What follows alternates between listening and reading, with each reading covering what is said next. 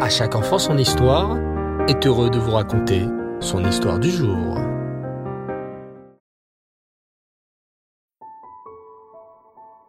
Bonsoir les enfants, Shavuatov, content de vous retrouver et j'espère que vous avez passé un bon Shabbat. Baruch Hashem.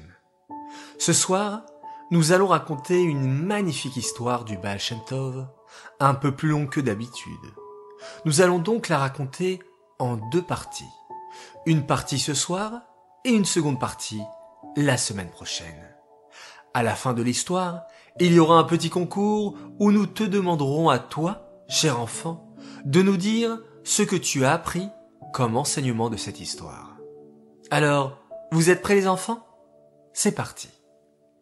Cette histoire nous a été racontée par le rabbi Yosef Itzrak, le rabbi précédent de Lubavitch, qui l'a entendu de son arrière-grand-père, le rabbi Tzemar Tzedek, qu'il avait lui-même entendu de son grand-père, l'Admorazaken. Il était une fois un jeune garçon nommé Yaakov. Il avait perdu son père à l'âge de trois ou quatre ans. Puis sa mère avait quitté ce monde deux années plus tard. Le pauvre Yaakov, orphelin de son père et sa mère, fut recueilli par son oncle, qui s'occupa de lui et paya un maître, un Mélamède, pour lui enseigner la Torah. Très vite, on se rendit compte que Yaakov avait très envie d'étudier la Torah et passait de nombreuses heures à se concentrer devant son livre. Mais il y avait un grand problème. Un énorme problème. Yaakov ne retenait presque rien. Les lettres du Aleph dansaient devant ses yeux et il avait énormément de mal à se souvenir du nom des voyelles, des nécoudotes. Tout ce qu'il apprenait était confus dans sa tête, il ne retenait rien. Pour ne pas que les élèves se moquent de Yaakov et de sa difficulté à apprendre, le maître apprit aux enfants de la classe à l'aider dans ses études et à compatir à ses difficultés. Au bout de beaucoup d'efforts et de plusieurs années, il apprit à lire et à réciter les berachot, les bénédictions, sur les différentes sortes de nourriture. Il était évident que Yaakov ne deviendrait jamais un grand érudit, un Talmid Chacham. Il quitta le Cheder pour aller au Talmud Torah, l'école gratuite du village, mais là aussi, il était évident que Yaakov n'était pas doué pour étudier. À l'âge de douze ans, son oncle l'emmena chez un rétameur pour lui apprendre à réparer les ustensiles en métal. Le rétameur essaya d'apprendre à Yaakov, en plus de son métier, les bénédictions que l'on récite après le repas, le Birkat Amazon par exemple. Yaakov apprit rapidement à réparer les casseroles ainsi que les marmites. Alors qu'il travaillait, il récitait sans cesse les berachot. Mais l'artisan lui expliqua qu'il était interdit de prononcer le nom d'Hachem pour rien. Il décida donc de répéter sans cesse en travaillant Kamatz Aleph A, Kamatz Bedba, et ainsi de suite. Comme vous l'aurez compris les enfants, le désir le plus fort de Yaakov était de pouvoir étudier la Torah, et il essayait de tout son cœur de retenir au moins le peu de choses qu'il avait apprises.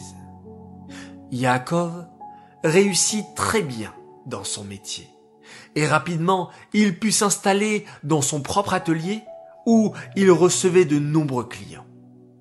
Quand il eut l'âge de se marier, il épousa une jeune fille pleine de qualités et s'installa près de son beau-père. Il réussissait très bien dans son métier et devint rapidement extrêmement riche, comparé aux autres habitants de son village. Avec son argent, il donnait beaucoup de tzedaka à ceux qui en avaient besoin. Mais un souci rongeait son cœur et le tourmentait sans cesse. Il aurait tellement voulu être un Talmid Racham, un érudit en Torah. Un jour, il confia son immense tristesse à un érudit de son village. Le Talmid Racham lui répondit avec douceur. Mon cher ami, Être érudit en Torah n'est pas donné à tout le monde. Mais si tu subviens aux besoins de ceux qui étudient la Torah, et de plus, si tu le fais en toute discrétion, la grande mitzvah de la tzedaka sera un très grand mérite pour toi, et tu auras une part dans leur étude de la Torah. Yaakov décida de suivre son conseil et commença à donner la tzedaka en cachette à ceux qui étudiaient la Torah. Dans le village de Yaakov, il existait une belle coutume. Quand un invité arrivait, les habitants du village tiraient au sort pour savoir qui aurait le mérite de recevoir cet invité. Un jour, un homme qui avait l'air très faible et en mauvaise santé arriva dans le village, et Yaakov fut tiré au sort pour l'accueillir chez lui. Yaakov fut très heureux de pouvoir s'occuper de cet homme. Il mit tout son cœur à lui donner tout ce dont il avait besoin, jusqu'à ce que l'homme ait repris des forces. Yaakov demanda à son invité, Pour quelle raison es-tu si faible et malade? L'invité lui répondit, J'ai l'habitude de faire de nombreux jeûnes et de m'infliger toutes sortes de souffrances pour ouvrir mon cœur à pouvoir mieux étudier la Torah. Il faut savoir, les enfants, qu'à cette époque, de nombreux juifs avaient l'habitude de jeûner et de s'infliger des souffrances pour ainsi mieux servir Hachem et étudier la Torah. Ils étaient très affaiblis, mais en affaiblissant leur corps et en s'éloignant des plaisirs du monde, ils cherchaient à renforcer leur neshama et à s'attacher à Hachem. Le Baal Shem Tov et la Chassidoute vinrent justement à cette époque pour enseigner aux Juifs qu'il fallait servir Hachem dans la joie, dans la simcha, et qu'Hachem ne cherchait pas à ce qu'un Juif s'affaiblisse et se fasse souffrir. Au contraire, Hachem veut qu'on ait un corps fort et en bonne santé pour mieux accomplir les mitzvot. Il veut qu'on accomplisse les mitzvot dans la joie, en utilisant les bonnes choses qui nous entourent pour le faire de la meilleure manière possible. Mais revenons maintenant à notre histoire et à notre cher Yaakov, qui avait toujours le cœur aussi brisé de ne pas réussir à étudier la Torah. Quand l'invité fut parti, Yaakov décida de prier Hachem de lui envoyer des souffrances pour qu'il puisse ouvrir son intelligence à l'étude de la Torah. Mais comme aucune souffrance ne venait, Yaakov décida de commencer à faire des jeûnes. Il se rendait dans la forêt, récitait les Tehillim dont il se souvenait par cœur, et priait Hachem en versant de chaudes larmes et en le suppliant de lui permettre de devenir enfin un érudit en Torah. Un jour, qu'il était assis par terre en train de prier et de pleurer, un homme apparut soudain près de lui, un bâton dans la main et un baluchon dans l'autre. Une lumière surnaturelle émanait de son visage. L'homme demanda à Yaakov pourquoi il était tellement triste. Je voudrais tant pouvoir étudier la Torah et devenir un Talmid Racham, pleurait Yaakov à chaudes larmes.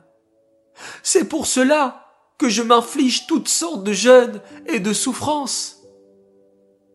L'homme répondit à Yaakov d'une voix douce.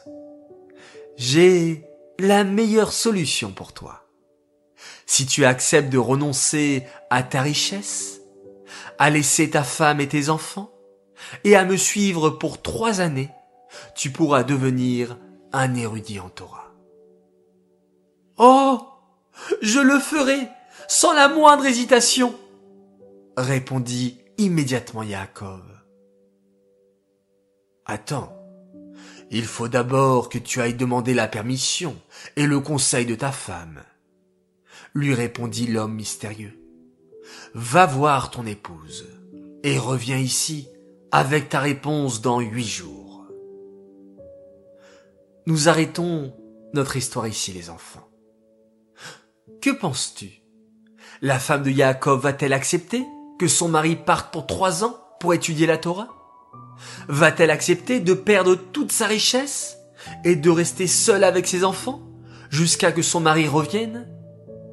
Je te laisse imaginer la suite de l'histoire dans ta tête. En attendant, la semaine prochaine, Motsai Shabbat pour le deuxième épisode de cette belle histoire. Voilà, les enfants, je vous laisse sur ce beau suspense. J'espère que cette première partie d'histoire vous a plu.